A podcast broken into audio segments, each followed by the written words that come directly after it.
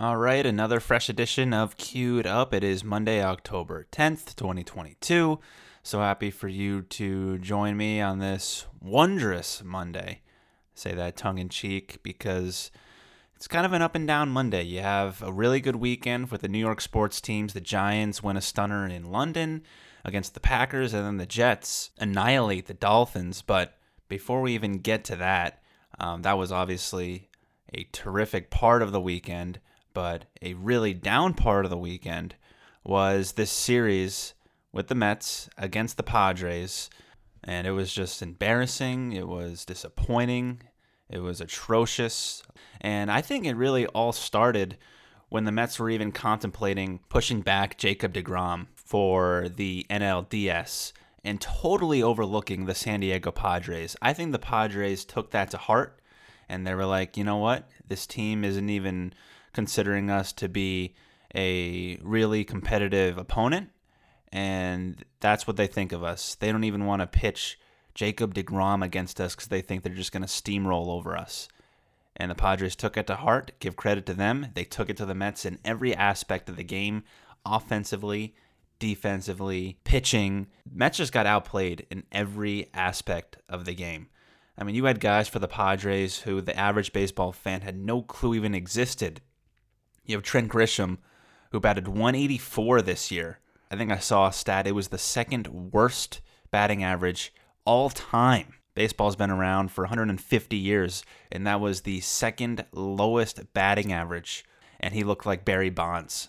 Not only that, he was making plays in the outfield too. The whole reason why he is playing in the game is because he's a really good defender. But now you add in two home runs against Scherzer and DeGrom, and then another hit last night and he made a terrific play against Mark Canha that really was the nail in the coffin for the Mets. They had a runner at first, believe it was the seventh inning, and Canha drove one to deep center. And I thought it was going to get down. The Mets were going to have runners at second and third. And at the time, it was 4 nothing.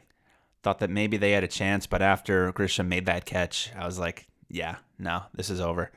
The Mets just couldn't get it done. The starting pitching was horrible in the series. Scherzer started it off, with a terrible performance. DeGrom was okay. I saw the Mets Twitter account actually say it was vintage DeGrom. It was not vintage DeGrom. Vintage DeGrom would have went seven or eight innings, struck out 10, walked zero, and gave up no runs. That would have been vintage DeGrom. But he was still good enough to get the win for the Mets. The Mets actually hit in that game. If you take away game two, games one and two, they score, or games one and three, they score one run. Even when you add in game two, they scored eight runs in three games. And in a playoff game, that's just not going to do it. In a playoff series, that is just not going to get it done. It's not good enough. Even though the Mets were the better team on paper going into this San Diego Padres series, the Padres showed up and they played. They didn't care about the Mets spending and the 101 wins that the Mets have. It was just disappointing performance, and to only get one hit in a winner take all game it's just frustrating. It really is because the Padres, you know what they they they, played they played their tails off, and you got to give credit to them. The Mets just were not ready for the bright lights. Pete Alonso was not. Francisco Lindor was not. Yeah, I mean Lindor and Alonso both hit home runs. Uh, uh, game two on Saturday night, but for the most part, they were just non-factors in this in this series. You can blame it all on the starting pitching. That's fine. The starting pitching was horrible, but I'm not gonna I'm not gonna say that was the sole reason why they lost. It was not because the bullpen actually came in and they held their own and they kept the game close. The whole reason why the Mets lost was because of the offense. The offense could not get it done. They could not score. And if you remember at the beginning of the year in April, May, June, they were scoring seven or eight runs a game, but it fell off quick and the Mets just were not ready for the three headed monster that the San Diego Padres had. And I know there was a bunch of hoopla about Joe Musgrove last night potentially cheating. The umpires went out to go check his ears to see if he had any substance on it. And there was definitely something there, but I don't want to hear it. The umpires checked it, they did their due diligence, and they couldn't find anything. So I don't want to hear about Joe Musgrove cheating. He was just better. He was just amped up and he was ready for the prime time, and the Mets were not. That's what it comes down to. That's exactly what it comes down to. And it's frustrating as a Mets fan to see the Mets go down like that, not even put up a fight. Like even the Padres in game two on Saturday night when the Mets scored somehow when they scored all those runs. It actually came down to the ninth inning. Seth Lugo had to come in because the tying run was at the plate. It was seven to three. Josh Bell was up. Lugo did a really nice job coming in, a clutch out in that ninth inning. But even in that game, that the Mets, it felt like they dominated that game, but they really didn't. The Padres still put up a fight. The Mets could not put up a fight at all in games one or game three. They did not.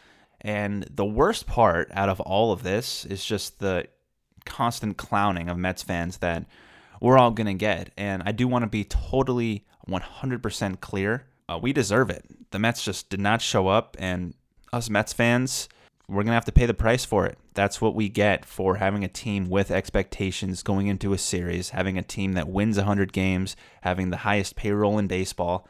Yeah, and when you lose and don't even get to the NLDS, getting made fun of, that's just going to be part of it. And you have to take it and you just have to move on. It's going to be a new season next year. This team is going to look vastly different. I just don't know about anything right now. I don't really want to even think about the offseason at this point because it is only a day old and we still have the playoffs to play.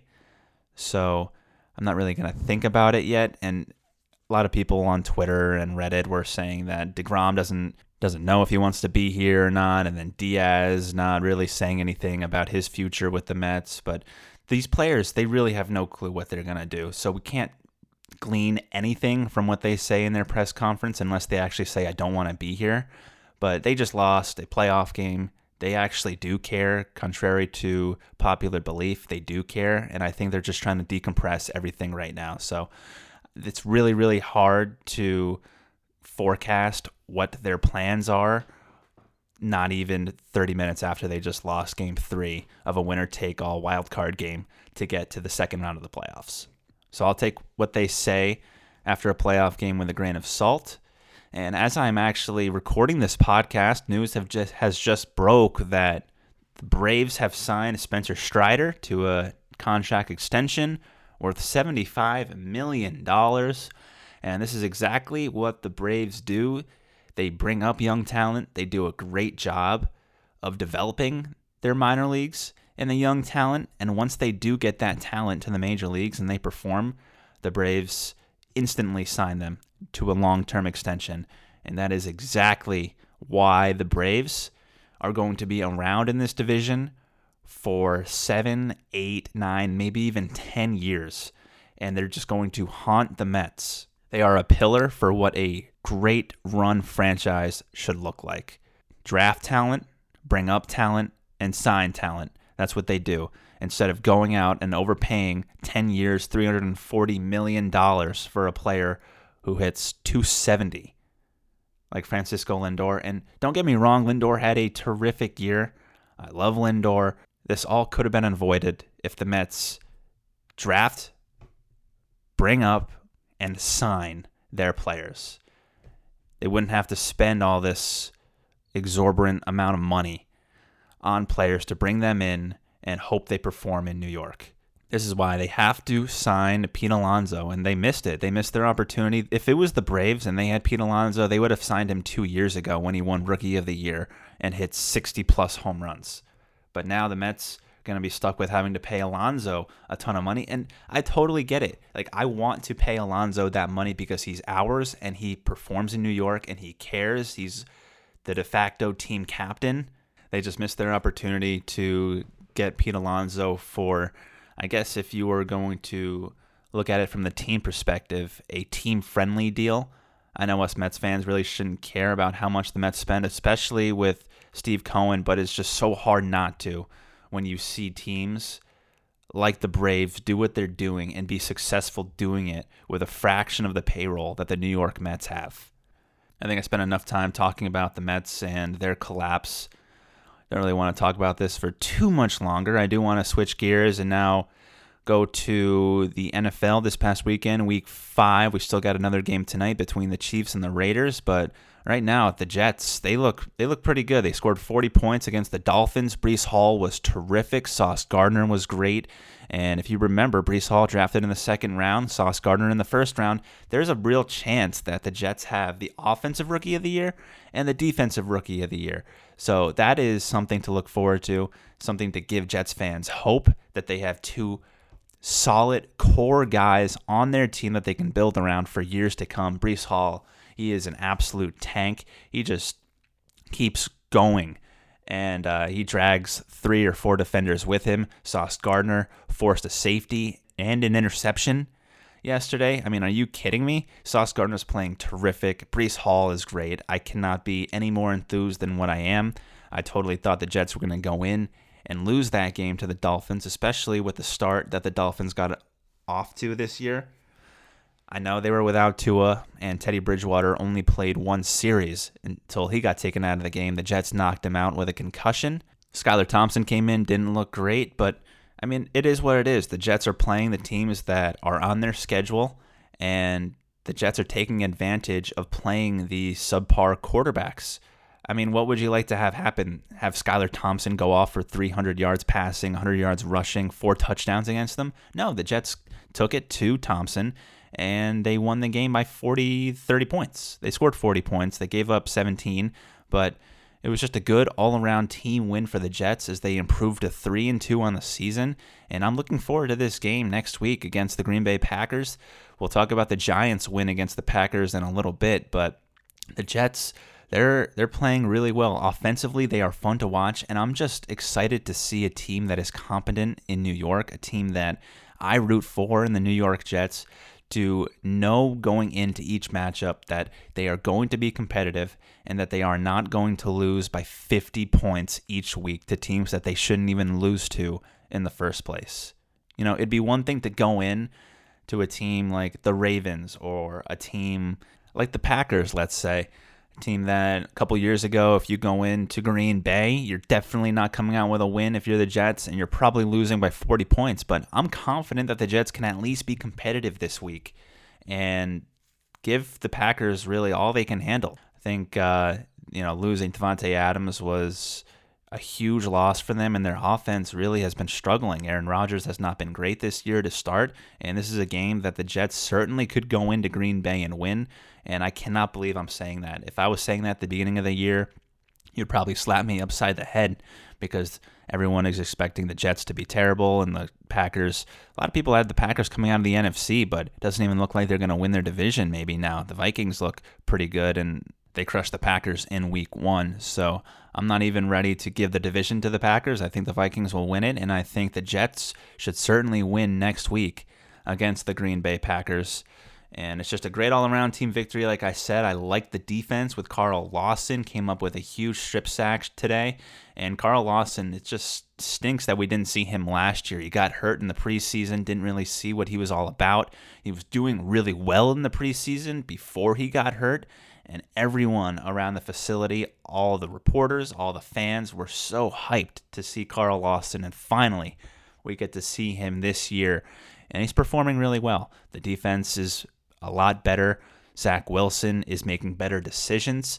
He's still putting up pedestrian numbers, only threw for 210 passing yards this past week, but he's not turning the ball over, and he is extending plays with his legs. Last week against the Steelers, the Jets offense, I talked about it in my last podcast, the Jets offensive line was in shambles. They were down to their third string offensive tackle. Alijah uh, Vera Tucker was moving positions, and Zach Wilson was running for his life. If you have Joe Flacco back there, who has the mobility of a tree, the Jets don't win that game against Pittsburgh last week just because he cannot get out of the pocket and expand plays.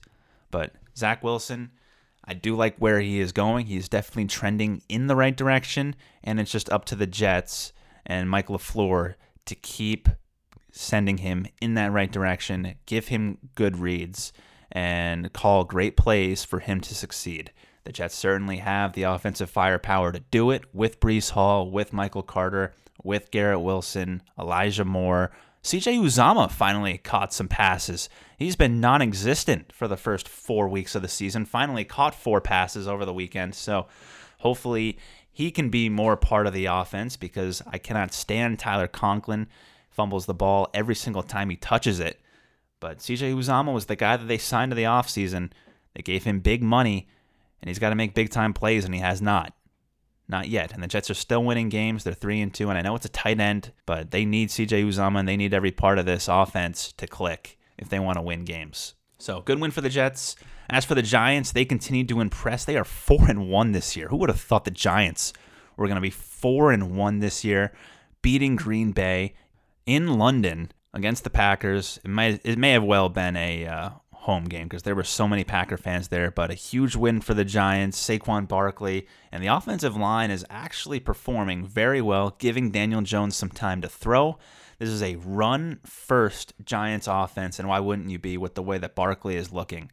The defense had a huge stand late in that fourth quarter with Aaron Rodgers driving down the field on fourth down, forcing the turnover on downs, and Aaron Rodgers gets stopped on the doorstep of scoring a touchdown and giving the Packers the lead and probably the win in the final seconds. So the Giants with a huge stand defensively. This is a defensive first team and a run first offense. And I think that's exactly how most Giants fans want their team to be run. Run first, great defense. That's exactly how they were back in the 80s when they won that Super Bowl and when, with those great teams with Bill Parcells and Bill Belichick. And that's exactly how this team is built now. And this is year one of Brian Daboll and Joe Schoen with this organization. This is a really good start for them and Giants fans and Jets fans now, too. They have some reason for optimism early in the season. Elsewhere around the NFL, let's get to my picks from that I made over the weekend. Still have the Chiefs and Raiders tonight. I do have the Raiders covering plus seven. I think that'll be a really close game, high scoring game. I don't think the Raiders will win it, but I don't think they'll lose by more than a touchdown. I was 0-1 and 1 with my picks. Bears barely cover the number by a half a point. Vikings still won 29-22. It looked like the Vikings were going to win by 20 points, but the Bears with a second half comeback. Justin Fields makes some plays, and the Vikings do somehow sneak out with the victory. I do want to talk about this Chargers win against the Browns. Joe Staley went for it on fourth down, and man, Staley has made some really questionable play calls the past couple years. You had Keenan Allen on Twitter recovering from an injury. Apparently, he just wasn't with the team. He was tweeting, he was live tweeting the game, and he said, What the heck are we doing going for it on fourth down? They're in their own territory, up by two points. They're up by two points, going for it in their own territory. I think they were at their own 40 yard line. It was fourth and two with under a minute to go. Browns have no timeouts left. All they all the Chargers need to do, punt it down the field, put them to like the 20 yard line, and now Brissett has to go 50 yards in 50 seconds with no timeouts left to try to get a field goal. Instead, Staley goes for it on fourth down. Herbert misses his throw. The Browns take over, and thankfully for the Chargers, Cade York cannot make a clutch field goal after that week one win that the Browns had. Cade York has been horrible since that game, and he missed this field goal to allow Joe Staley to escape the questionable call that he made. And Keenan Allen, he was tweeting, he said, What the heck are we doing? And you don't really see that very often. Keenan Allen, notable receiver for the Chargers, one of their best offensive threats. Certainly not a good look for the Chargers. They're going to have to clean that up. I'm sure he'll probably get fined for questioning the coach, or there'll be some sort of discipline, or they'll talk about it. Whatever's going to happen is going to happen. But it was certainly a questionable play call. The announcers were questioning it. Staley somehow they get the victory, and he's made a he's made a lot of these calls I think if I remember correctly, made one against the Raiders last year that actually ended up costing them the game, and then another time early in the season. He likes to go for it on fourth down, but I think sometimes it's a little reckless. And sooner or later, it is going to cost him because that is just not how it's supposed to be. You're gonna lose. You're gonna lose more games than not by doing that. Staley's just gonna have to face the fire when that does happen. So 0-1 and 1 this week with my picks. There really wasn't much in terms of other notable news in the NFL. Still have the Chiefs and Raiders game tonight. You have MLB playoffs starting tomorrow, so that should be good. I'm going to get out of here. Thank you all for listening on this Monday edition of Queued Up. I'll be back on Friday to recap what happened in the divisional series in the playoffs, and then also to recap Thursday night football, and then to preview week six in the NFL. Thank you for listening, and I'll talk to you on Friday.